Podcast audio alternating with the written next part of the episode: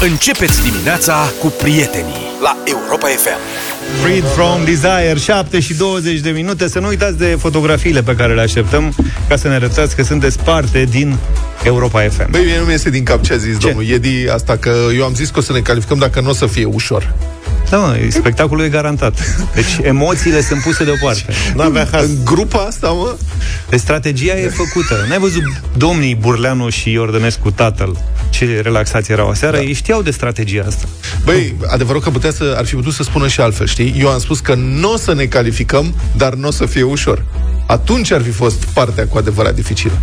Luca Echeaun are ochii mici, ai fost pe stadion, că... Da.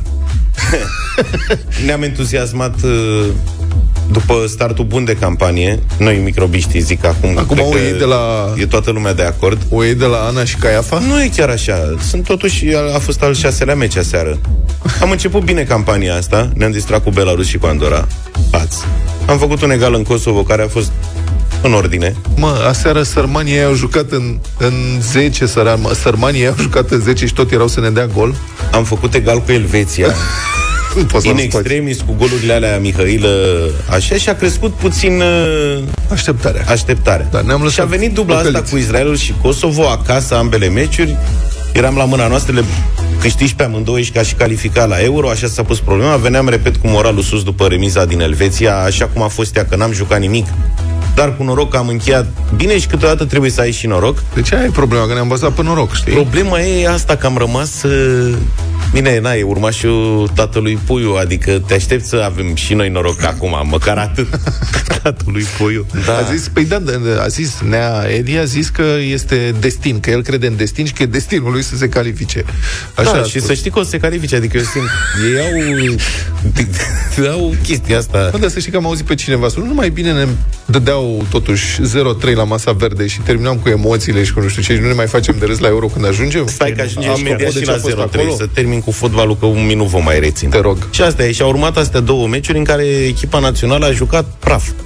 Adică mai ales la meciul cu Israel și cu 50.000 de oameni în tribune, n-au reușit să lege nimic. Știți cât, cât de optimist am fost eu aici și cum am făcut uh, apologia echipei naționale în fiecare dimineață și a zis de mine și am zis că ne calificăm sigur și asta mențin, cum a zis și Iedi, ne calificăm.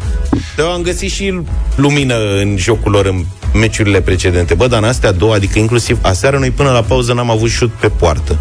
Ei nu reușesc să construiască. S-a schimbat echipa față de meciul cu Israel, au schimbat vreo 5 jucători. Nu reușesc să construiască și în apărare stau prost. Da. Noroc și de n-am avut, era să ne dea ea gol, am avut noroc cu Drăgușin că a scos-o de pe linia porții, în rest un câlceal, adică eu de-aia ia mingea, dă-mi o mie, pase scurte înapoi, nu... Să ia mețin, să le luăm... Și norocul nostru cu talanul ăla, deci Murichi e cel mai șmecher kosovar, uh-huh. golgheterul lor, ei are 2 metri. Și se tot ținea Screciu de el, Screciu e al nostru de la Craiova, l-a terorizat pe la cu marcajul, știi? Și el a ars un, i-a șters un cot odată. Galben. Galben. Și a doua oară, iar a sărit cu el, l-a lovit. Și norocul nostru, că Screciu a sângerat. Deci, că ăla nu dădea galben arbitru, nu-i dădea al doilea galben. Cred Dar că, e șmecheria deci, asta, dacă cu fotbalistul e... Cu sânge, cu, se oprește și se verifică. Cu victimă, da. Cred că a intrat, galben. a intrat ușor... Uh, cu sânge, mă. Cred că Screciu și-a dat el una. Păi asta zic, că a dat una sânge, ușor. Mă, s-a câștigat meciul ăsta, cu sânge. Da, mă, da. Și l-a eliminat pe ăla și în felul acesta a intrat Talibek în repriza a doua, s-a dinamizat un pic jocul și am reușit cu tiu cu vai, repet, cu gol marcat în minutul 83 după un penalti ratat Vai de capul nostru. Lamentabil de Stanciu, îmi pare rău să spun. Și era să pierdem și cu... Cu el în scurt, a bătut el hata sigur pe el și... Zic cu bannerul. Cu da, mă, și în minutul... ce? Unit sub... Au început ai noștri... Există o, un grup um, de suporteri care vin ca ultra și îmbrăcați în negru. Da. Sunt cunoscuți deja. Că negru sau, că nu este jegu. Multe scandaluri cu unii sub tricolor ăștia, că au mai făcut incidente Aha. și la alte meciuri. Auzi, dacă când au pus bannerul ăla, că au pus două bannere, Basarabia e România uh-huh. și Kosovo e Serbia. Da. Dar de ce nu mai pus încă un banner Banat e Serbia? Că Serbia, Banatul a fost inclusiv Timișoara și Lugojul, au fost parte din Serbia. Hmm. Înainte de uh, Marea Unire din 1918, ce nu prea se învață la noi la școală, este că partea asta de Banat cu Timișoara și cu Arad la 1 decembrie 1918 nu s-a unit cu România, s-a unit mai încolo după conferința de pace de la Paris. Banat e Serbia, de ce n-au pus? Sau puteau să pună Dobrogea e Bulgaria. Asta zic, da. Că Dobrogea a fost a bulgarilor ceva mai mult timp decât a fost a românilor. Da, și când da, da. românii... Dar de ce n-au pus, de exemplu, uh, Moldova e Rusia? Că sudul Basarabiei a fost dat practic pe Dobrogea într-o conferință Lastim, da. de pace. Da, dar lumea nu știe lucrurile astea. Și ca să nu mai vorbim de regina revanșismului, să fi scris uh, Transilvania Ungaria. Adică dacă deschizi cutia asta a Pandorei, în partea asta de lume, numită Europa, pe aici teritoriile s-au tot schimbat în istorie, vin băieții ăștia uniți sub tricolor, săracul tricolor, și vor să avem România mare. Dar și serbii vor. Serbia mare și Bulgaria au avut Bulgaria mare. Și ca să mai vorbim de unguri. Auzi, peste serios. toate Moldova știi că nu e a noastră. E a urmașilor urmașilor, urmașilor, urmașilor noștri. Situația e că una peste alta s-a întâmplat să fie un uh, arbitru lipsit de experiență la meciul ăsta. Bine, și dacă ar fi fost foarte experimentat, ar fi fost un cetățean. Un Dar nu, am înțeles că nu era experimentat. L-a făcut uh, praf. A fost, au fost momente inexplicabile, adică de obicei când sunt scandări de astea, George știe cel mai bine cu rapidele că au avut multe... Ei sunt un Kosovo al Noi suntem un, noi suntem un exemplu, știi? Da, adică da. nu se da, întâmplă nimic la alte meciuri, când joacă rapidul se ia o decizie. Se oprește meciul. Sunt bune, ce se face apel la stația de amplificare să strângă aia bannerul să-și vadă de treabă. După aia, a doua oară îi duce la vestiare, ies după vreo 10 minute, în sfert de oră. Ăsta i-a dus direct la vestiare și au stat 40 de minute, timp în care oamenii s-au enervat. Mi-a păi fost... nu mai voiau kosovarii. M-am temut că o să iasă urât.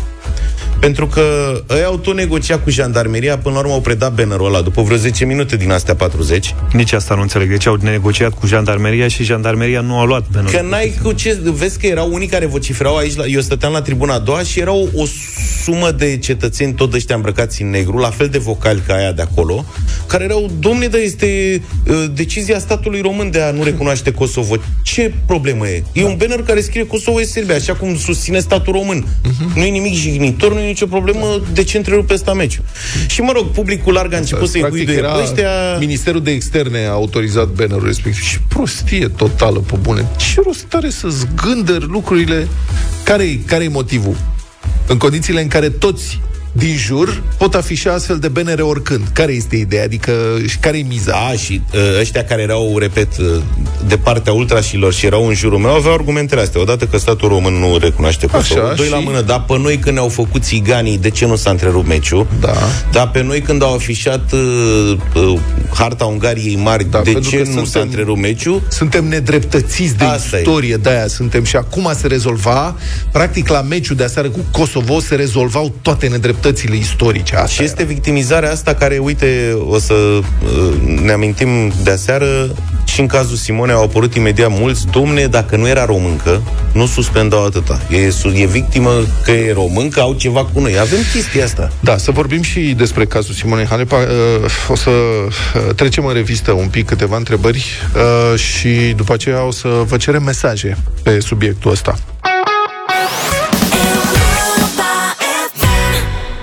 7 și 34 de minute ne-am întors pentru Simona Halep. Și 4 ani de suspendare, mă rog, unul l-a făcut deja. Aproape, dar în octombrie, dacă nu mă înșel, anul trecut a fost uh, suspendată. Ani, foarte dacă dur, așa... a reacționat, e furioasă, dezamăgită, a reacționat și Muratoglu. Muratoglu la mi se pare că e cu musca pe căciulă.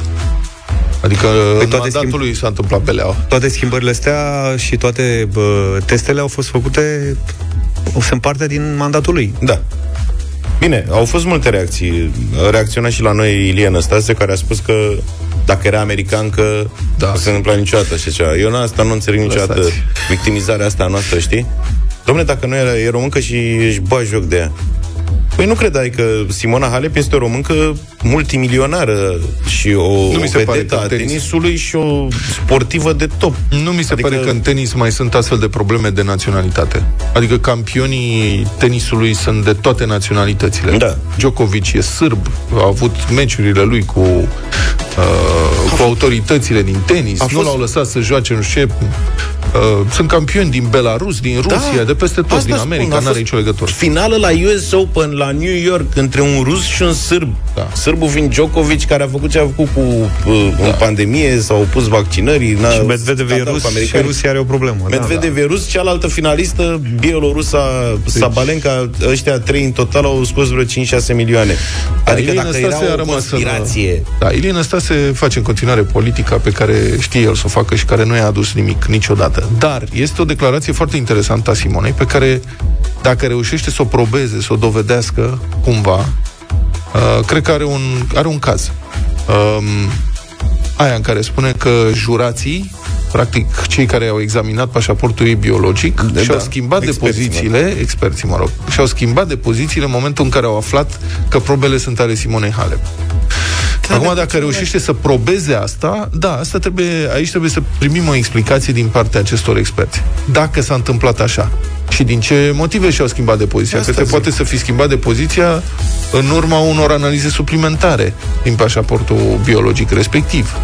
Dar dacă Simona poate demonstra asta, atunci da, acolo avem ceva, avem o chestie care ridică întrebări. Altfel, chiar și Simona, nu știu dacă ați observat, și Simona admite că suplimentul pe care l-a luat era contaminat, pentru că a anunțat că va da în judecată compania respectivă. Uh-huh. Asta nu înseamnă că știa. Adică nu e o dovadă că știa. Poți să iei suplimentul respectiv, să nu știi și descoperi după aceea. Dai în judecată compania. Ok, asta este legitim. Dar um, experții au precizat că ei au admis faptul că uh, au admis acest argument, că a luat un supliment contaminat Așa odată, e, da. dar că, că asta nu explică neregularitățile din pașaportul ei biologic, care uh, pașaport, înțeleg că urmărește evoluțiile anumitor indicatori fizico-chimici, biochimici pe o durată mai lungă și că acolo sunt lucruri inexplicabile din punctul de vedere al acestor experți care au justificat această suspendare.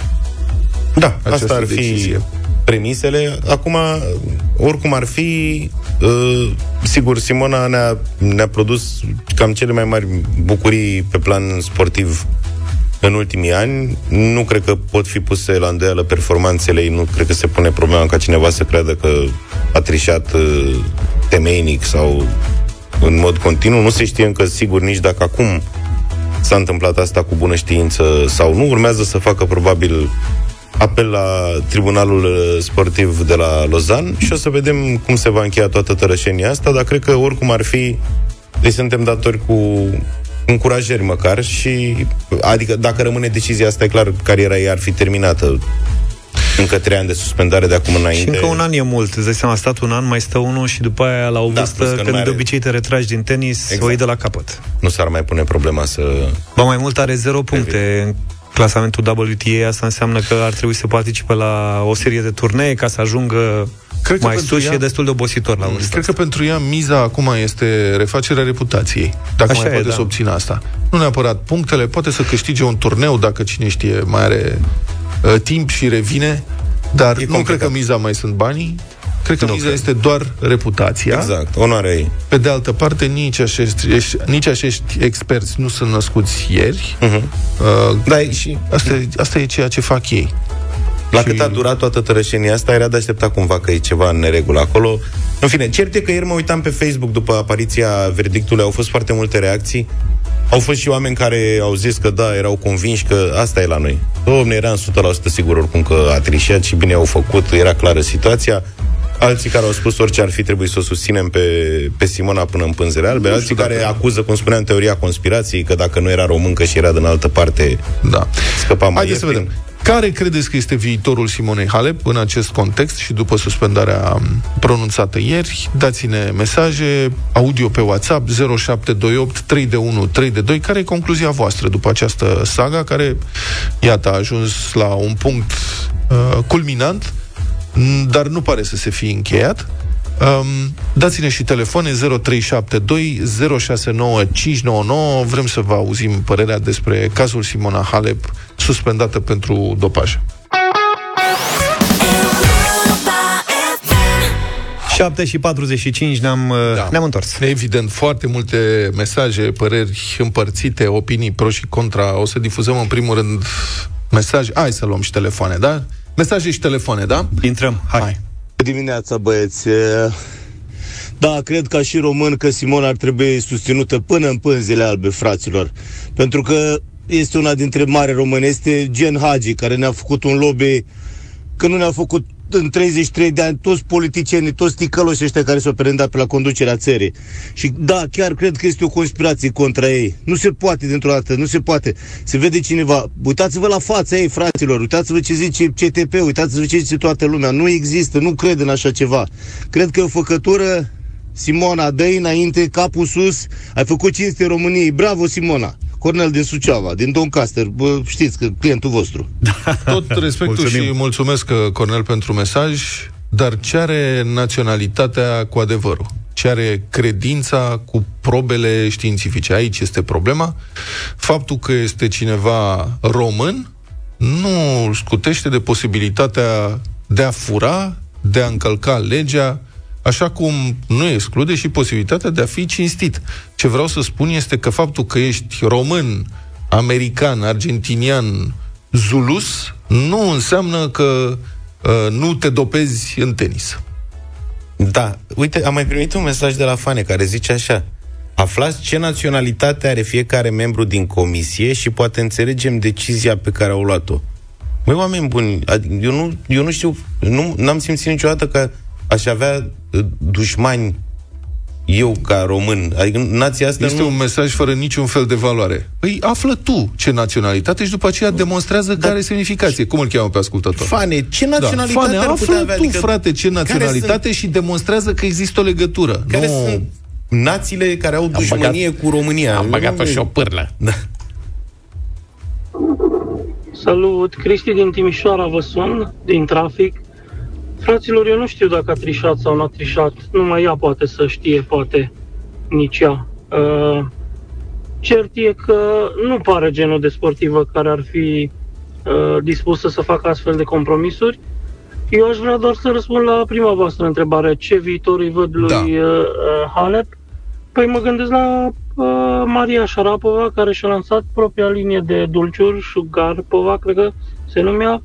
Eu zice că un jalapeno acolo, ceva sosuri mm-hmm. din astea, tabasco, iuți, ar merge, ar prinde la public. În rest, sper să-și dovedească nevinovăția doar pentru că, după cum am spus, nu pare genul de om care ar face asta de bună știință. Salutări din traficul din Timișoara, care cred că e mai bun totuși decât ăla din București. Mulțumim, da. Sperăm, da. Um, da, ne gândeam la ce viitor dacă mai are viitor în sport după acest incident. Nu financiar, că financiar cred că stă super ok. Andrei, bună dimineața! Da, vă salut, vă salut, băieți, Andrei sunt. Deci dacă încă trei ani de acum încolo trebuie să-și sfârșească pedeapsa, este limpede că nu mai poate reveni la ce a fost în, în tocurile tenisului mondial. Pe de altă parte, teoria cu teoria cu națiunea că e așa sau pe dincolo nu e, nu e valabilă, nu cine. Dar putem să ne gândim și la ideea cu Andrei Răducanu cu ibuprofenul. Și acolo nu putem ști de ce nu i-au recunoscut performanța Andrei. Ce da. este adevărat.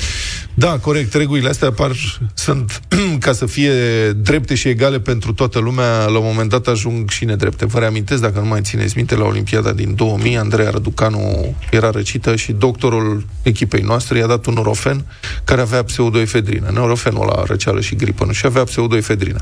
Fata n-a avut nicio da. vină, toată lumea a recunoscut, dar medalia retrasă nu i-a mai fost dată niciodată, ceea ce cred că nu e drept. Bună dimineața, vă salut! Nimeni nu recunoaște că s-a dopat. Niciun sportiv nu a recunoscut că s-a dopat. Da? Toți spun același lucru, aceeași placă. Da? Nu am luat, n-am fost uh, conștient de ceea ce iau. Uh, până la urmă, o instanță a dat verdictul. Simona Halep s-a dopat. Punct. Restul putem discuta ce dorim, dar s-a dopat. Asta e clar.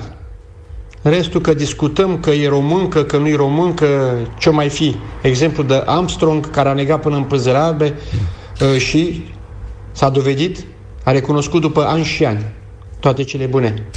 Mulțumim. Da, că ai adus vorba de Lance Armstrong, faimosul ciclist care a câștigat de șapte ori. De, de șapte, șapte ori. ori. A fost expus de un jurnalist care a investigat uh, situația lui un jurnalist britanic. Lance Armstrong nu doar că a negat, dar l-a dat în judecată, a câștigat da, procesele și i-a luat banii, l-a băgat pe la, cum să spunem, faliment personal, deși da, acel da, da. jurnalist demonstra adevărul. Și în cele din urmă, după mulți ani, a acceptat și adevărul. Și contextul în care nu vreau să fie nicio comparație aici, dar aduceți-vă aminte, Lance Armstrong, pe lângă faptul că era un fabulos ciclist, învinsese un cancer, făcuse o fundație de luptă împotriva cancerului, adică avea o imagine impecabilă da. în momentul când uh, a apărut bomba asta. Cătălin Striblea este în direct cu noi, pentru că astăzi de la 1 și un sfert o să fie o ediție specială a emisiunii România în direct. Cătălin, bună dimineața, dă-ne detalii. Bună dimineața! Îl auzeam pe ascultător mai devreme și uh, o să vă propun altă perspectivă. Uh, o instanță de judecată a hotărât că Simona Halep s-a dopat și e greu să pui la îndoială verdictele instanțelor de judecată.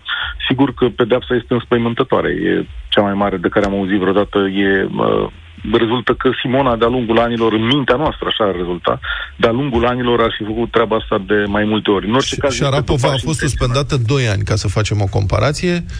Dar și substanța incriminată în cazul Șarapovei înțeleg că este ceva mai slabă decât roxa fatul ăsta. Da, nu, da, Cătălin, în cazul Simonei, agravant e faptul că pașaportul ăla n-a fost în regulă, deci cumva sunt exact. două capete de acuzare. La Șarapova exact. a fost o faptă. Da. Aici sunt... O faptă, Șarapova a spus că n-a văzut un e-mail, uh, genul de prostie pe care, în general, sportivii îl spun atunci când vine vorba de chestiuni de genul ăsta. Nu uitați că au existat justificări, uh, inclusiv un uh, sportiv spunea că uh, a luat substanța respectivă de pe crema intimă a prietenei sale. În fine, ce e cert în momentul ăsta e că Simona Halep, potrivit unei instanțe de judecată, s-a dopat cu bună știință.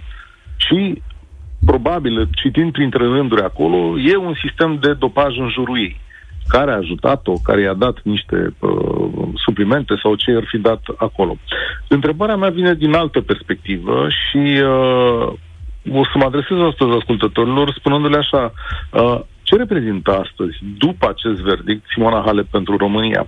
Pentru că ea este un mit, este mitul omului de succes corect creat în această țară. Ea are puțini oameni de succes cu așa mare vizibilitate uh, care să aibă toți pașii corecți. Știți ce înseamnă Simona Halep la noi?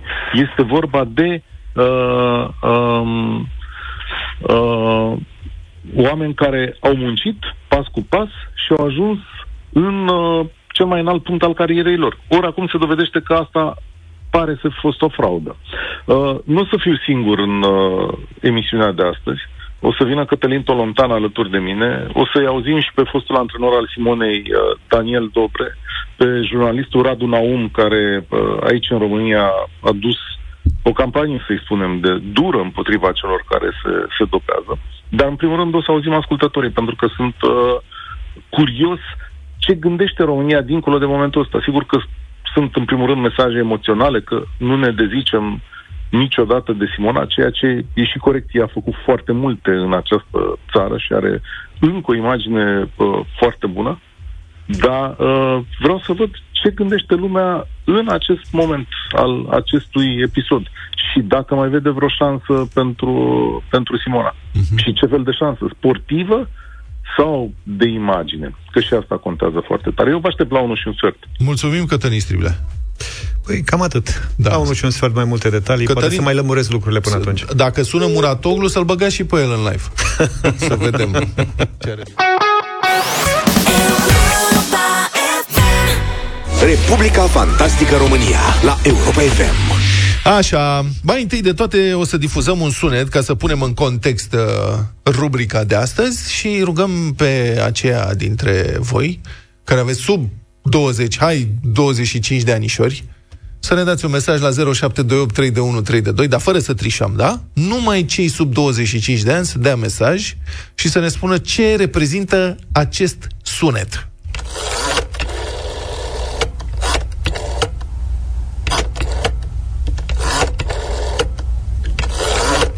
Etc., etc. E da. suficient, da? Bun. Deci 0728 3 de 2, cei cu sunetul ăsta. Altfel, vrem să vă spunem că elevii de la clasa 9 de la Colegiul Național Barbu Știrbei din Călăraș sunt printre elevii norocoși din România care au primit manuale la începutul anului școlar. Cum manualul de dar nu se caută la conținut, am fi trecut mai departe, totuși, totuși, a provocat o anume nedumerire manualul de informatică. Mm. Primul semn că ceva nu e tocmai în regulă cu acest uh, volum apare chiar pe copertă, unde este prezentată cu o grafică frumoasă un calculator tip 286 PC286, care, spre care mâna unui erou anonim îndreaptă o dischetă. un, un floppy disk, adică nu o dischetă. Acum dischetele sunt alea de demachiat. La doamne și domnișoare, dischete mm. sunt alea de bumbac cumpărăși tu niște dischete. Știi, floppy disk era măcar mărimea aia mică, sper. Da, e un floppy N-au disk pus-o pe aia inițială. Uite cine știe, da. Existau și floppy discuri mari care au uh, succedat uh, cartelelor perforate. Așa e. Luca, tu ai prins cartelă perforată? Da, cum să nu? Bun. Sony care a fost cel mai mare producător de dischete, a încetat să le mai facă în 2010 ca să înțelegeți cam de când este acest manual. Deci el în 2010 nu mai existau dischete. E adevărat că prin instituțiile statului român au mai putut fi găsite hm. mulți ani. Într-o vreme, bilanțul la firme se depunea anual cu un dosar tipărit care avea atașat și o dischetă, ca să fie și proba digitală acolo. Da. Și mișto. În interior, în interiorul acestui manual de informatică, numeroase informații despre minunata lumea informaticii, a informatizării și a programării, așa cum era această lume, presupunem, în anii 90. Deci, practic, un mic manual de istorie și informatică. Uh, e un manual vintage, îmi spune cineva. Da, iată acum un exercițiu de logică din acest manual, semnalat de părintele unuia dintre elevi, care postează inclusiv o fotocopie după exercițiul respectiv, deci un exercițiu pe care trebuie să-l facă copiii elevi de clasa 9 Pasul 1. Deci, cine a trecut prin școală și ține minte ora de programare, știe că se fac în pași. Pasul 1. Început. Pasul 2. Mergi la telefon moment în care îmi imaginez că orice elev de clasa noua din prezent se întreabă la ce telefon să merg din moment ce telefonul e... A, poate l-am lăsat undeva. Așa mai merge, da. Bine, merg la telefon. Pasul 3. Ridică microreceptorul telefonului. Aici deja s-a împiedicat. Cum adică ridică microreceptorul? Nu poți, că el e integrat. De ce râzi, mă, Luca? Dă mesaj. Imediat treci și la mesaj. Pasul 4 dacă are ton.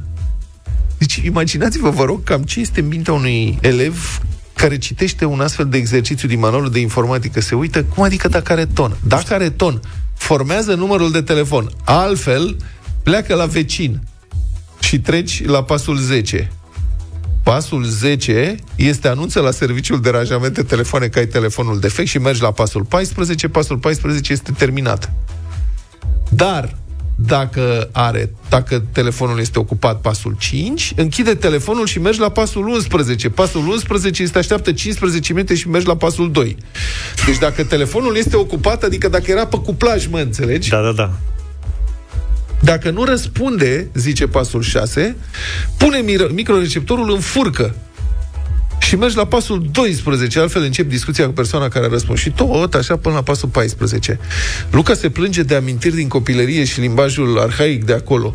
Dar gândește-te la asta. Nu? Da. Zi cu Eu, mesajele. Jules Verne acolo, practic. Băi, da, deci, evident, Vă rog totuși să vă opriți, adică am înțeles ideea, v-ați prins că formează la un telefon cu disc, că vin mesaje în continuu, dar printre ele l-am dibuit pe ăsta care m-a uns pe suflet. Sunetul prezentat, cred eu, Așa. că este de la Orindea. Mai de puțin. Deci, dragi copii, dragi copii și tineri ascultători, pe vremea mea, când voiai să suni iubita și nu aveai redial la telefoanele cu disc, se foloseau astfel de telefoane cu disc. Și sigur, da, frate, și formai. Și a naibii vorbea cu colegul de bancă, probabil, în loc să-ți răspundă ție la telefon. Așa se întâmplă. E adevărat că nici nu erau multe cifre la început. Erau șase sau cinci. Sau cinci în, oraș, în alte orașe decât da. București. După aia a intervenit cu prefix obligatoriu și așa mai departe. Și era frustrant cu plajul. Da, dacă se întâmplă Închideți, vă rog, că vorbesc eu. Pe de altă parte, eu trebuie să recunosc că acum n-am făcut-o niciodată, că atunci când am avut primul telefon mobil, am așteptat tonul. Adică, bă, ce tare nu cred. L-am pus la ureche, am apăsat butonul Normal, verde înaintea tuturor. Și, uh, Înțelegi? Da, să-l deschizi și tonul. Și aveam un Conex, un telefon de la Bosch, de la Conex Go, Mamă, dacă vă aduceți aminte. Era early, o ofertă. Early adopter. Da. Și am dat verde și l-am pus la ureche. și nu s-a... Adică l-am deschis cum ar veni. Să le explicăm totuși pe scurt mai tinerilor noștri ascultători, cu plajul era uneori pe aceeași linie funcționau două numere de telefon. Ce da. e interesant că cei care împărțeau linia nu se cunoșteau, nu da. erau vecini, nu știai cine Random. Era random. Și la un moment dat, cum spunea Și dacă Vlad, vorbea unul... În timp ce vorbeai, da. putea intra, ridicând receptorul, celălalt cetățean cu care împărțeai linia, intra în conversația ta. Da. Și de multe ori la spune, hai vă rog frumos că am dat și eu un telefon. Și era tare când aia deveneau exasperat și era, dar închide domnule, ești nebun? Dar vorbești de vorbești jumătate de, oră. de oră. Dă un domnule, iar am o urgență, domnule. O să revin 10 minute. E posibil așa ceva, mă, râdeam Erau mereu conflicte. Da, Ia fi atent la mesajul ăsta. Da. Da, este sunetul făcut de discul de formare a unui număr de telefon de pe timpuri, când puneai degetul într-un locaș rotund și formai numărul de telefon. De acolo și vorba Vezi unde bagi degetul. mă rog, mă rog la asta nu mă așteptam. Uh, hai să lăsăm și concursul de care am vorbit mai devreme în studio. Da. Dăm să... un hanorac în această dimineață pentru cel sau cea care ghicește numărul de telefon format dat de noi ca exemplu. Deci, ca să vă închipuiți ce titiriți suntem, l-am pus pe bietul nostru producător, Adi Tudor, să caute sune de telefon cu fiecare cifră formată, adică de la 1 cum era până la 0, și să monteze în succesiune corectă numărul de telefon format pe disc, pe telefon cu disc, al unei instituții din această țară. Deci este da. numărul de pe site. Și acum vrem așa, noi o să difuzăm acest sunet care reprezintă formarea unui număr de telefon al unei instituții și dacă ghiciți numărul, primiți un hanorac ne dați mesaj pe 0728 3 de 1 3 de 2. Deci fiți atenți, este un număr real format da. pe un telefon. Atenție!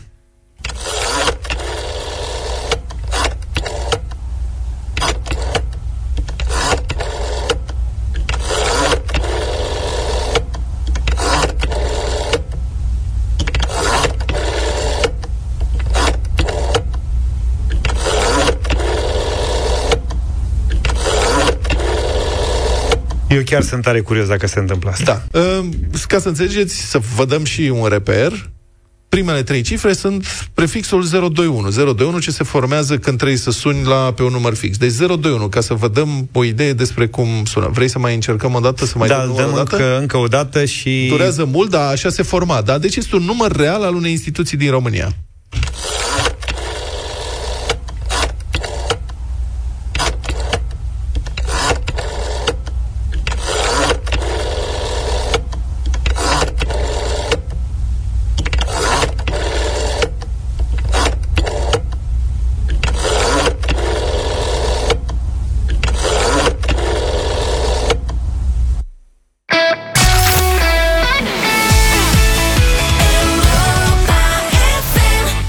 Hai că înainte Avem... să ne apucăm de bătălia hiturilor... Incredibil! A venit, a venit uh, numărul? Da. Claudia este cea care l-a, l-a identificat. Dictează-mi să verific. 021 Da 405 da. 62 da. 00. Da, Claudia, Bravo, Claudia! Lucrezi cumva la Ministerul Educației? Poate că de asta. Ai telefon cu disc? Da, este numărul de telefon de la Ministerul Educației uh, de pe site. Bun, centrala telefonică Minister, formată pe telefon cu disc. Uh, Claudia, ai primit un hanorac. Europa FM, bravo, felicitări și îți mulțumim!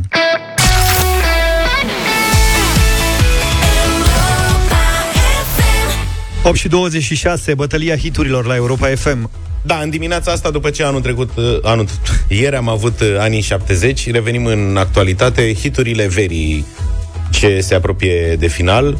Piesa care mi-a plăcut mie cel mai mult categoric în această vară este cea Shakirei cu Carol G și care se cheamă TQG. Que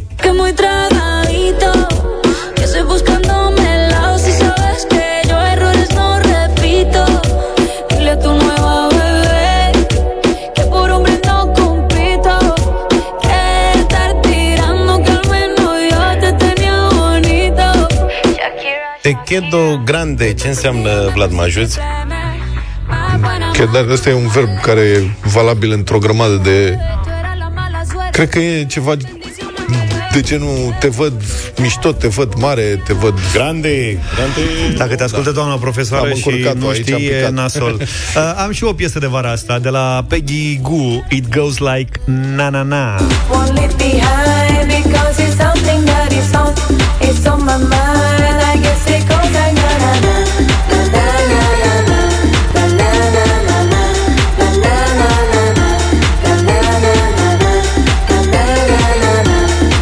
Sper să votați ceva mai ritmat în dimineața asta. Ceva foarte ritmat din partea mea și cu un sample dintr-o piesă mai veche adusă la zi, Jason Derulo, Slow Low. Let me love you slow, low, low, low,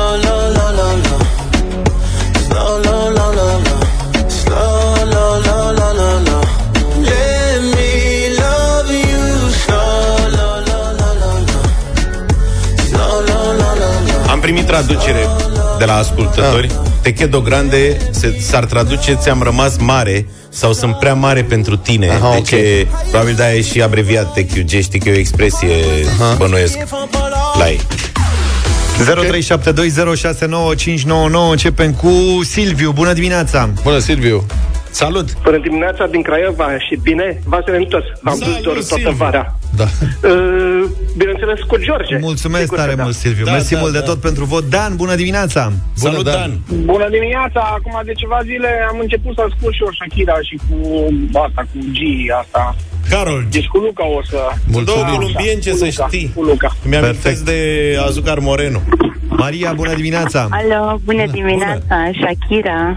Mulțumim. Shakira, Shakira. Relu, bună dimineața! Salut, Relu! Bună, bună dimineața, o lăsăm pe Shakira că e divorțată și votăm cu Nanana. Votăm. Bine, Madalina, bună dimineața! Bună, Mădă!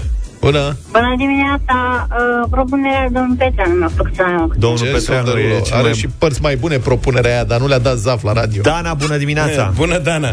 Bună dimineața, băieți! A doua melodie. A do- na, na, na. Na, na, na, na, Gata, s-a câștigat, câștigat, mulțumim!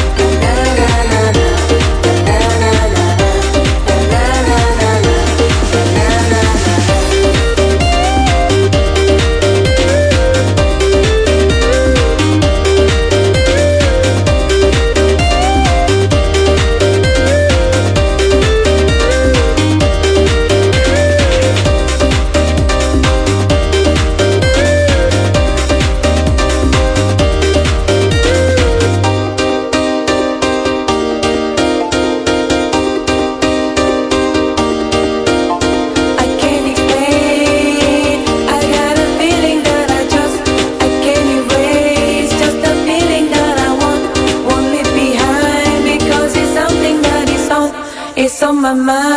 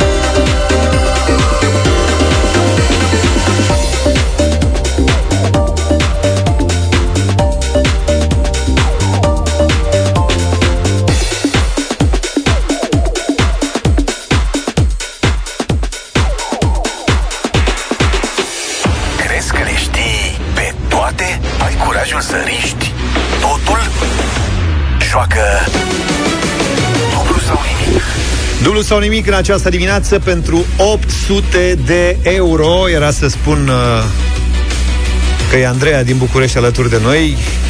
Și noi? Dar e din Chiajna și acum nu știu, Chiajna e București sau... Este Ilfo. Ca să- Bună dimineața. Este Ilfo. Bună București. dimineața, Andreea. Bună, Andreea. Bună dimineața, băieți. Re- revendicăm și noi teritorii acum. Bună dimineața. Suntem așa aproape încât putem spune că este și București, dacă Este și vreți. București. Bravo. Ce face Andreea de aici așa, atât de veselă la ora asta? Uh, încerc să-mi maschez emoțiile, de fapt. Uh, sunt la serviciu. Bravo. Mă rog, lucrez de acasă, de fapt. Sunt la calculator. Așa. Uh, tocmai mi-am dus copilul la școală și aștept să văd ce o să fac în dimineața asta. Dacă mă bucur sau nu. Păi, ești veselă, ar trebui să te bucuri măcar de vreo două, trei întrebări. Păi nu, dacă mă bucur și după concurs sau nu. O să vedem. Te ajută cineva azi? Uh, nu, sunt singură acasă. Dar ce lucrezi, Andreea? Uh, lucrez la o firmă de consultanță în domeniul educației. Uh, adică implementăm standardele de calitate în unitățile de învățământ private. Ah, ok. Da, ce interesant. Uh-huh. Da. Da. Uh, Pentru ascultătorii noștri din afara Bucureștiului, să precizăm referitor la ce discutam mai devreme, Chiajna este o comună alipită de București, care și-a triplat, practic, populația în ultimii ani cu bucureșteni. Deci, practic, da, așa ok. Și nu numai. Mă rog, voi știți mai multe, dar eu cunosc mulți bucureșteni care s-au mutat acolo la case și a crescut o comunitate mare, s-a dezvoltat comuna aia. Ați avut și o echipă de fotbal pe cinste, să știi. Primarul e fier pe Uh, fotbal. Concordia. Da, era bine, era bine să fie mai axat pe dezvoltarea infrastructurii decât pe fotbal. Bravo, uite, vezi? V-a, răma- v-a rămas stadionul, deci a, infrastructura a rămas, aveți stadion. Avem stadion și nu avem străzi, din păcate. Aha, aha. Da. Pentru asta o să-ți Da. las uh, numărul de telefon al domnului Striblea să comunici cu domnia lui pe la... Da, ar fi România foarte în direct. interesant. Noi aici suntem cu altele, cu asta, uite, cu dublu sau nimic, cu cultură oarecum general, cât de cât generală, așa că, Andreea, începem concursul de astăzi Da, sigur că da. de la Să 100 de euro. Mult succes! Perfect. 100 de euro. Fii atentă că pentru tine citesc fără ochelari. Apreciez, mai ales că eu port ochelari. Iată, știi cât de greu ne e. Dar vreau eu să fac chestia asta așa, să fac un efort pentru echipa Perfect, națională de Mulțumesc, fotbal. chiar apreciez. Andreea, 100 de euro. Câte silabe are cuvântul aeroport? Patru. Pe, pe vezi, dacă ai copil la școală, e ușor. Când n-ai mai numărat silabe din tinerețe, o mai dai în bară, mai zici aeroport. O, Suntem în clasa a doua. pe da, În clasa a doua, uite, clasa a doua ți-a adus 100 de euro în dimineața asta. ai început cu dreptul, Andreea. Mă bucur. Păi, te bucură-te și? Ce faci? Continui tot cu dreptul? Mergem mai departe. E normal. 200 de euro. Andreea,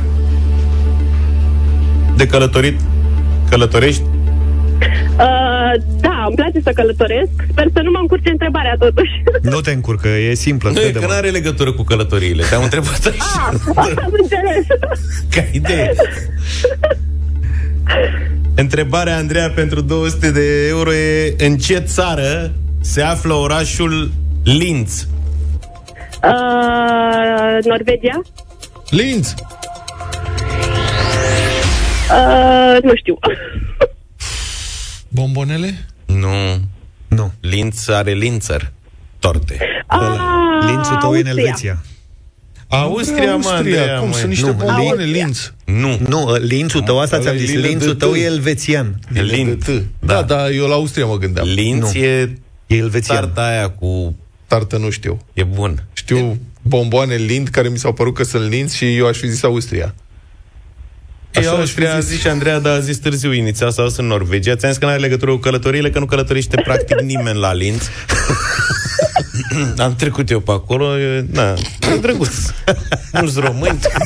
Ai călătorit pe acolo după tartă. Niciun fan. Aia, să știi că la tartă m-am dus ață. Păi Dar la era închis. tartă m-am gândit și eu, dar m-am gândit prea târziu. Bă, deci e o tartă care se face în Linz? Da, mă, da. Și e o Da, nouă da, Linzer da. se cheamă, se face și în România. Nu călătorește Da, nimeni are acolo? un grilaj așa deasupra. Aia e. Din... Da. Da. Nu călătorește nimeni acolo, dar m-am dus eu că era o tartă acolo și... Am trecut pe acolo să văd ce e, că mi-a sunat interesant, știi? Și ai cu mâncat- tartă ai și păpat? Cu alea. Ai păpat una de, Nu? de, la, cu, de la brutărie. Dezamăgit? Știi cum sunt pa, dulciurile de brutărie? Triste. Da.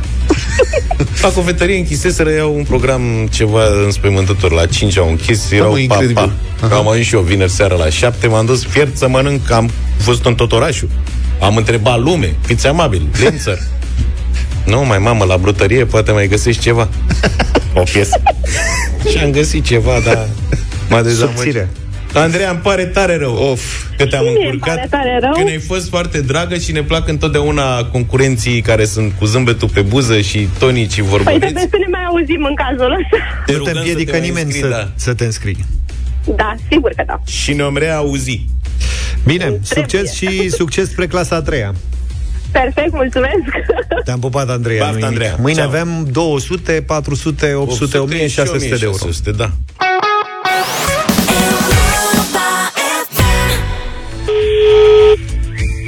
Îmi pare rău, dar persoana apelată nu este disponibilă. Vă rugăm să lăsați un mesaj după semnalul sonor. Ce am făcut, Marian? Și uite așa, Mariana a pierdut bănuții. Băi, aveam 50 de euro pentru Mariana în dimineața asta. Ne-a trimis o fotografie Nu era de acum rău. 400 de ani, când se puneau bazele Europa FM, cred. Da? Da, Ce e în poza e mai veche. respectivă? E, pf, sunt, sunt două boxe de calculator sau ceva de genul ăsta și o stație foarte veche, dar cred că sunt într-un garaj undeva. Aha. Uh, e faină, e interesantă poza, fotografia de asta am... uh, Cu aluzie la ales-o. garajul Europa FM. da. E, cine știe, poate că da, poate că nu. Maria, ne pare rău, nu nimic. Lasă, cu altă ocazie poate să câștigi, altfel. Deci Marian trebuia să răspundă Cu Europa FM, parte din viața ta. da, N-a și lua răspuns 50 absolut de- deloc. Și acum banii se reportează. Și acum banii se reportează, Sorin Niculescu, după ora 10, vă oferă 100 de euro. Șansa să câștigați 100 de euro dacă răspundeți la telefon când vă sună el cu Europa FM, parte din viața ta. Da, Report da. la categoria 1, 50 de euro. Da, dar numărul de telefon este selectat dintre cei care trimit un mesaj cu Oricând. o fotografie Da. care arată că Europa FM este parte din viața celui care trimite mesajul respectiv. Să știți că avem și alte premii legate de campania noastră. Dacă intrați pe pagina de Facebook Radio Europa FM, o să găsiți o postare care face referire la concursul nostru, iar acolo puteți încărca de asemenea fotografii prin care să demonstrați că, Euro- demonstrați că Europa FM face parte din viața voastră și fotografia care primește cele mai multe aprecieri, cele mai multe like-uri, poate câștiga un tricou și un hanorac Europa FM. Ma. Deci, ca lumea. Eu, Da. după părerea mea, sunt mai valoroase. Da. Decât, Eu aștept uh, primul cal inscripționat Europa FM. Primul cal, de ce, mă? Da. Vezi, nu dai Cal- idei, poate își chinuie oamenii Vopsit cu animalele. șablonul. Păi de ce, mă? Că se ia, adică nu, e- nu vopsești cu vopsea de Ce mașină. ți-ar plăcea Dai să cu vină, vopsea de păr. să vină fitul să te vopsească cu ceva ca să ia un premiu la radio? Stai, mă, eu sunt cal. Păi nu, ai putea fi. Bine, ne întoarcem imediat cu știrile Europa FM. Hai că ne-am luat cu dansul cu piesa asta și am uitat uh, să uite, s-au făcut între timp 9 și 11 minute. Bună dimineața! Da, bună dimineața încă o dată.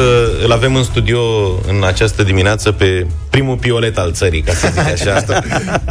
David Neacșu. Bună, David. Neața David. Neața și vă mulțumesc frumos pentru invitație, oameni buni. Cunoscut publicului larg drept alpinist, după ce în 2003 a condus prima expediție românească pe Everest și după ce în 1994 ai fost primul român pe Kilimanjaro, nu? Exact. 96 Aconcagua, 97 Mount McKinley, a luat toate vârfurile. Da. Ce vârf aveți, mă, Stai, pe stai, continentul stai, ăsta stai. mai mare? Auzi, Că... pe moldoveanu ai fost vreodată? Oho. De câte ori? Înainte de, școală, în clasa 0, Nu, nu, ai, pe, pe aici ne-am antrenat. Pe aici Da, îmi imaginam. Toată țara am făcut-o ca să pot pleca pe afară și să văd lumea asta la Am avut Asta șansa. după ce a fost uh, David, mai puțină lume știe, sportiv de performanță la Rapid, Rapidist? Da, haltere. Bravo. Și O- fotbal. campion național. Campion național de În fotbal. 78 la Haltere haltere. zici? Da, da, haltere. Nu pare așa, adică... Știi cum e? Nici Dai. Schwarzenegger nu părea și uite ce a ajuns. Dacă își dă cămasa, cămașa jos, e nenorocire. M-am și vitamine, fibre. Da, ia uitați-vă la mine. da, munții mei uh, mi-au împlinit viața, am fost pe toate șapte continentele, am urcat uh, pe foarte multe vârfuri, premiere mondiale, premiere naționale, dar uh, uh, toate astea s-au lăsat cu o carte care am scris-o într-un an de zile, fraților. Cred că mai bine plecam în șapte expediții, dar uh, un an de zile a fost extrem de greu pentru mine. În fiecare săptămână la Cluj, împreună cu o doamnă, o prietenă, Ruxandra Horezean, am terminat cartea. Ruxandra Horezean. Și săptămâna deci, viitoare este... Te-ai ajutat cu un editor. Uh, Ruxandra m-a ajutat mai mult de atât. Okay. A înțeles, în primul rând, viața mea, am stat de vorbă foarte mult. Eu am venit cu materialul și ea a venit cu arta, ca să zic așa. și s-a terminat. Cum se numește cartea? Cartea înălțimilor, cum Cartea să se numește. Dar sigur, cum spuneam, pe lângă faptul că uh, ești alpinist și cunoscut drept alpinist, tu ești un explorator și un aventurier, aș putea spune. Ai fost pe lângă vârfurile astea muntoase, ai fost în fel de fel de expediții, din ce știu eu. Da. Cum ar fi că ai fost în jungla Amazonului. De trei ori am fost unde în nu junglă. E munte, nu? Și ultima dată, am, în 2005, am reușit să intru în uh, inima junglei amazoniene, pe partea peruană, la tribu Machigenga, unde am stat trei luni de zile și n-a fost o expediție montană, a fost o expediție unde la sfârșit am zis că mai bine, mai ușor supraviețuiești pe 8, la 8000 de metri decât în junglă. A fost foarte greu. Da. Dar ce ai făcut trei luni cu tribu? Păi ca să intri în trip trebuie să te primească. Și ca să te primească trebuie să treci prin niște furci caudine. Ok. A trebuit să facem acele ritualuri uh, ca să putem uh, să înțelegem ce e pe acolo. Am fost luați de șaman și duși la vânătoare 8 zile, am stat cu ei, după care... Ai vânat ceva?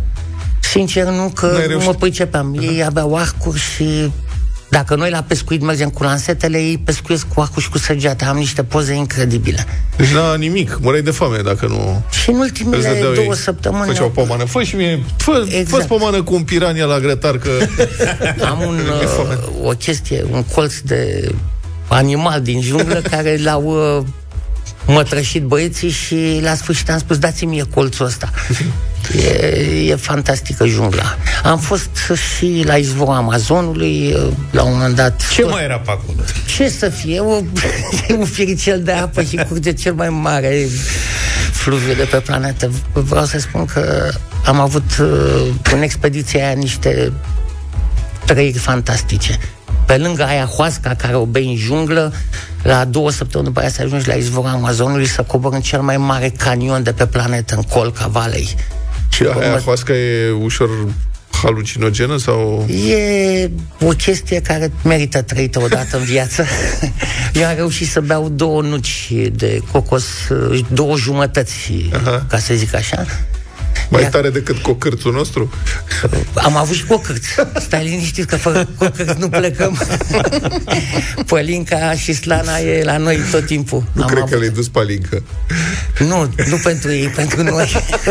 Trebuie să ne spălăm pe Dar chiar era dinți. interesant să le duci uh, Dar te arestau, cetățenilor cred, din trib ceva. N-ai avea. Uh, am vrut la un moment dat să scot ciocolată, să dau copiilor niște drăcii în poleală și m-a oprit uh, prietenul meu, un biolog din Cusco și mi-a zis dacă dai așa ceva, s-ar putea să moară și ei nu știu ce e aia celofan sau poleala aia și o mănâncă cu totul. Și am fost uh, oprit de la chestia asta. Am pus la un moment dat un film, să vedem un film pe un laptop că l-aveam la noi. Ne plictisisem, îți dai seama câte nopți am stat pe acolo. Și la un moment dat în spatele nostru era tribu și se uita. Și a venit prietenul ăsta, Samuel, și a zis, opriți-l instantaneu, că ăștia n-au văzut imagini mișcătoare până acum. Sunt lucruri Riscai să te facă friptură. nu, că băieții nu fac fripturi. Am fost unde se fac uh, fripturi de om. Uh, Vorbeam la un moment dat Te-au cu văzut Luca. mai uscat, așa, au zis, nu, asta nu e. I-am povestit lui Luca la un moment dat. uh, Din Papua. În Papua Noua Guinee e un vârf acolo fantastic de frumos, Carstens Piramid și trebuia să-l urcăm, că da, e vârf. Și a trebuit să trecem prin uh, tribu Danii. Tribu Danii sunt ultimii canibali. ăia care umblă dezbrăcați 99% și... De unde e și vorba papuași? Băi, papuașule, papuași? Da. Noi pe acolo nu treceam. Dar spun, Luca, dacă noi treceam, ajungeam acolo, ne puneau la garniță. Noi Ai- eram trei. și am fost luați ostateci de către tribu rebel, din, de unul Titus Murib, și bineînțeles patru zile am stat în pielea goală lângă ei. Titus îl chema Titus Murib, dacă îl cauți pe Google, dai de el și îl vezi și... șef de trib, Titus. Titus Murib este, de fapt, un lider papuaș uh, care se, bat, uh, se bate cu triburile, cu indonezii. Aoleu, pare Poate- neplăcut. Patru zile am stat în, în fața lor să ne tormim la bani, să trecem prin satul lor. Și până la urmă, de la 10.000 de dolari, am ajuns la 1600 în trei monezi. și am scăpat de acolo. Okay. Am făcut și vârful, a fost super. Dar v-au amenințat că vă halesc sau... Băi, nu, dar Mă gândesc. știam de ei, cu 4-5 ani înainte văzusem un film uh, documentar făcut de niște nemți și din 12 au scăpat 8. A, adică e serioasă treaba. E nu foarte serioasă și uh, de fapt e urmărit și căutat băiatul ăsta Titus Murib pentru că uh, e complicată istoria celei părți din Papua Noua Guinee, noi eram pe partea indoneziană, Irian Jaya, e complicat, vor să se lupte pentru independență, la mijloc e aur, de fapt.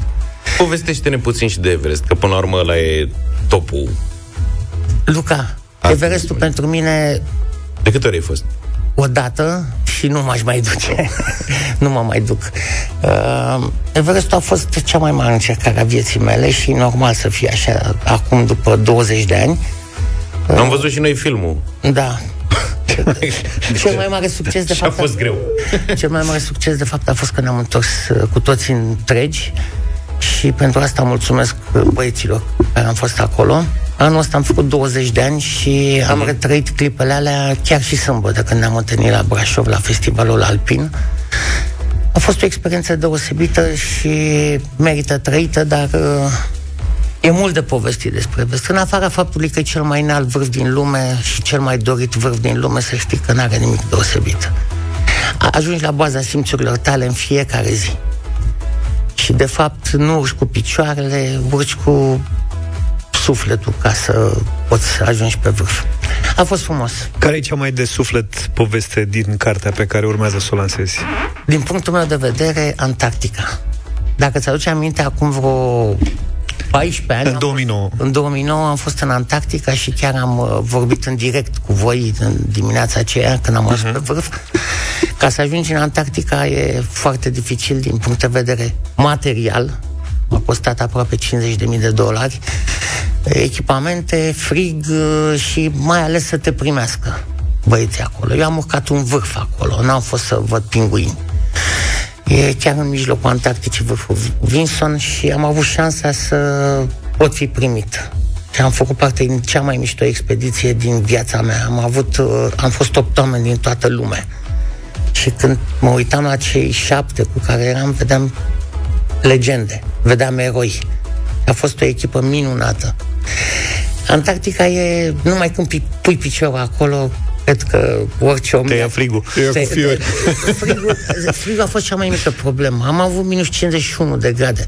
Cea mai mare problemă era să nu vină furtuna. Dacă ne- am, am urcat cu... Am coborât, de fapt, de pe vârf cu furtuna în spate.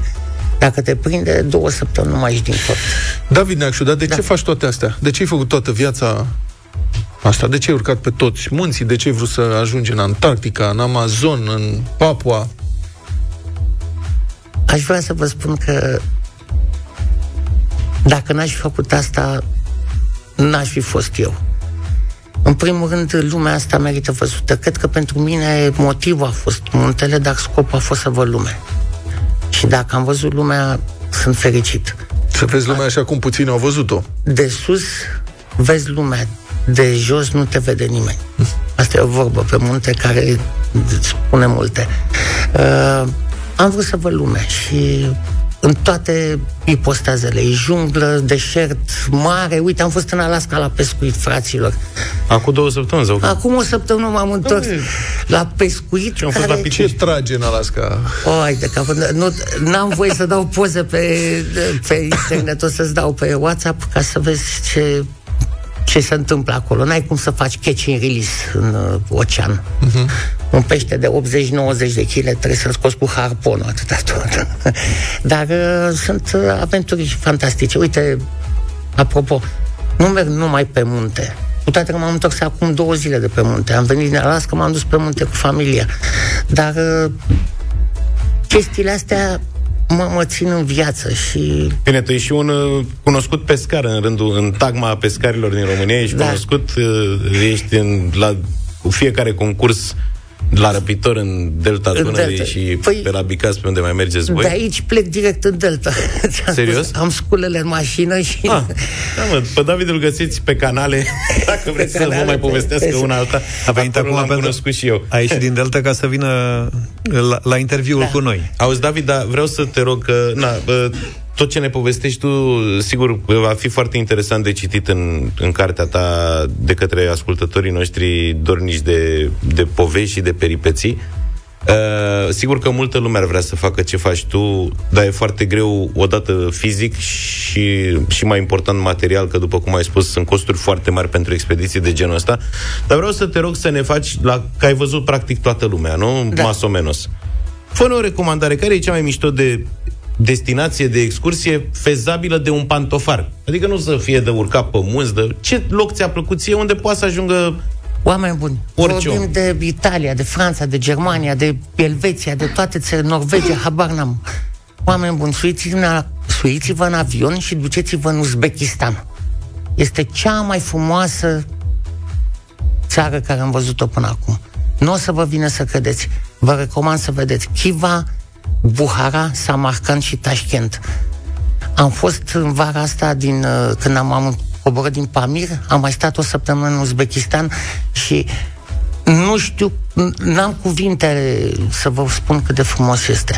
Da, da, acolo, în afară de acces, deplasările sunt controlate? Sau... Sau... Uite că pe mine e mai sigur decât oriunde. Nu mă refer la siguranță sau nesiguranță, ci la deplasări. Adică poți să mergi oriunde? Vreau să spun că vei merge cu tren de 230 la oră în okay. Uzbekistan. Okay. Când am văzut, m- mi, s- mi s-a făcut rușine. Uh-huh. Și am mers și anul ăsta, și acum 3 ani, și acum 4 ani. Credeți-mă, aveți tot ce vă stă la îndemână și e o țară ieftină. Uh-huh. Nu vă spun costuri, că în afară de avion, restul este ca în Bulgaria, credeți-mă pe cuvânt. Uh-huh. Mâncare nemaipomenită, oameni Au super. salată uzbekistaneză. Nu, au plov. E o, un pilav special care numai ei îl fac. Okay. Mănânci plov de rupi. rupi. superb, superb. Uh, Că tot m-ai întrebat. Sunt uh, țări care le-am văzut în Africa, habar n-am, uh, dar... Nu, dar asta, uite, Uzbekistan, Uzbekistanul da, e- e o e destinație fezabil dacă îți unde propui. mi-am trimis prietenii și David, ne apropiem de final. Când apare cartea în care pot citi oamenii toate Pe peripețiile 18, tale? îmi pare rău că n-am la mine măcar o copertă. Pe 18 luna asta apare cartea și pe 26 septembrie este lansarea. Mai spune o dată numele și editura. Cartea înălțimilor și apare la Humanitas. Cartea înălțimilor la Humanitas, da, sunt convins că o să arate Stați liniștiți că marți vă treziți cu ele aici Vă dimineața. mulțumim, Ok. uh, Le las la David. recepție, nu vă mai deranjez. David, îți mulțumim tare mult. Oameni buni, vă mulțumesc și eu și sper să ne auzim și în alte ocazii de pe alte vârfuri. David Neacșu, mulțumim.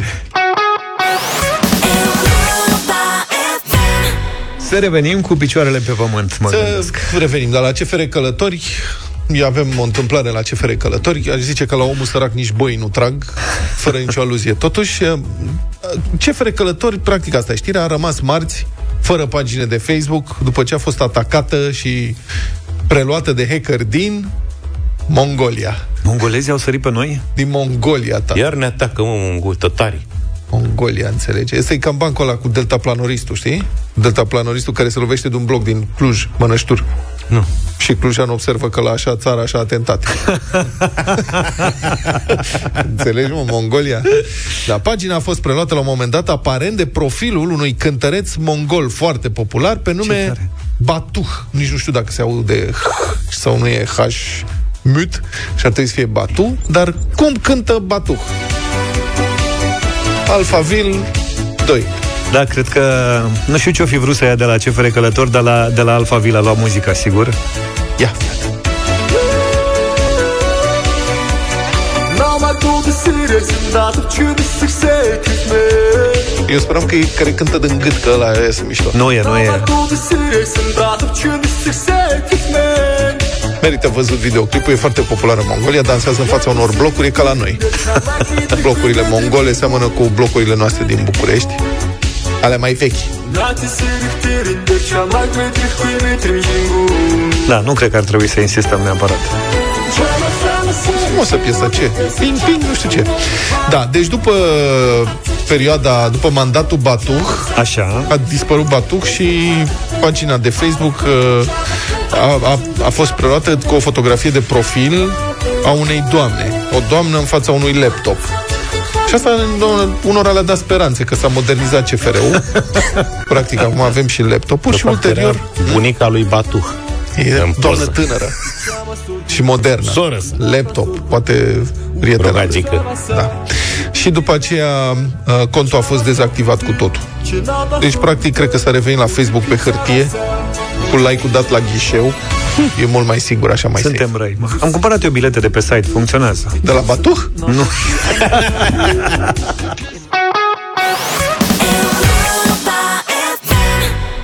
Piesă nouă, Radio Voting cu DJ Sava, Udi și Adriana Onș. Ploaia se numește piesa, e un cover și s-ar putea să vă placă, sau nu? Păstrează fondul, schimbă forma yeah. Căldura ei o simți pe piele Ca nisipul din Barcelona. Și uneori parcă ne arde. Am învățat că așa e normal. Dar după foc ne dă răcoare Ca soarele din California. Și uneori îți bine să o lași Dar adevărul îți va da curaj. Și ce dacă bate vântul noi Ridică privirea către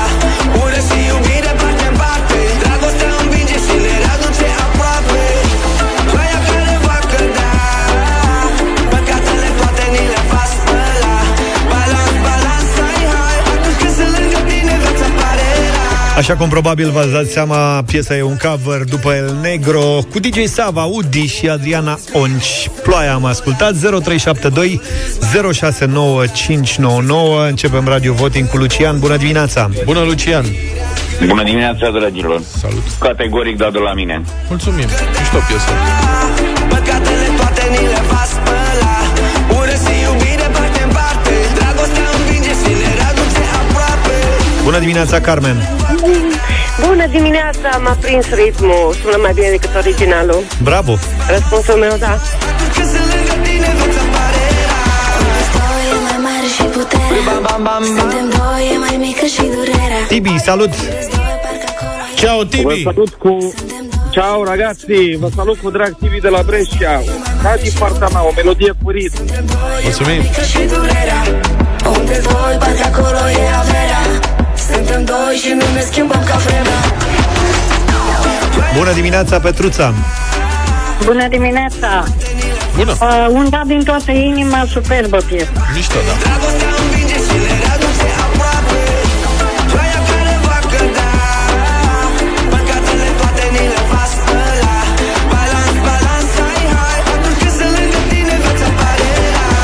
Codruța, binevenit! Uh, Corina, pardon, nu Codruța, rămăsesem cu Petruța. Corina, Neața! Bună! Bună dimineața și de la mine un da. 5, am trecut de jumate. Să o lași, dar adevărul îți va da curaj Bună, Alex! Bună dimineața! Bună! Timbru vocal deosebit, o melodie care îmi pregătește de toamnă, deci în mare da. Mulțumim, 6-0.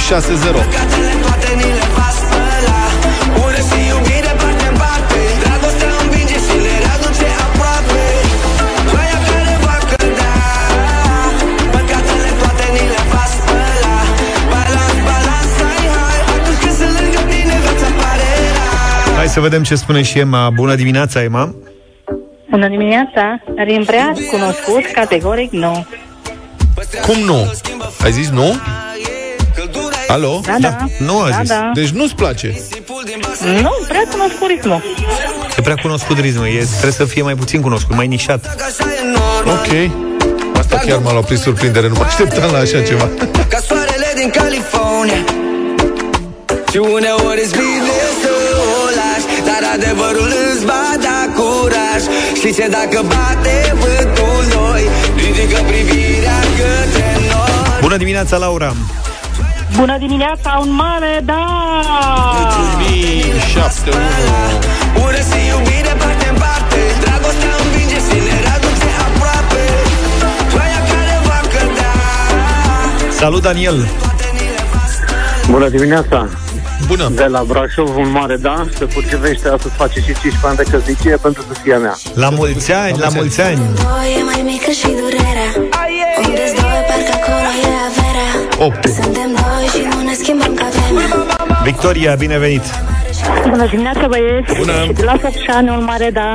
Mulțumim, Victoria. Băi, cum a venit votul ăla? Da, e, nu, îmi place că e prea cunoscut ritmul. Se- Face parte se din știu emisiune. dacă- Am văzut-o venind pe aia, a fost pe nicăieri așa. Venim și mâine cu o piesă la Radio Voting și nu numai, numai bine! Toate bune, pa, pa! Deșteptarea cu Vlad, George și Luca. De luni până vineri, de la 7 dimineața, la Europa FM.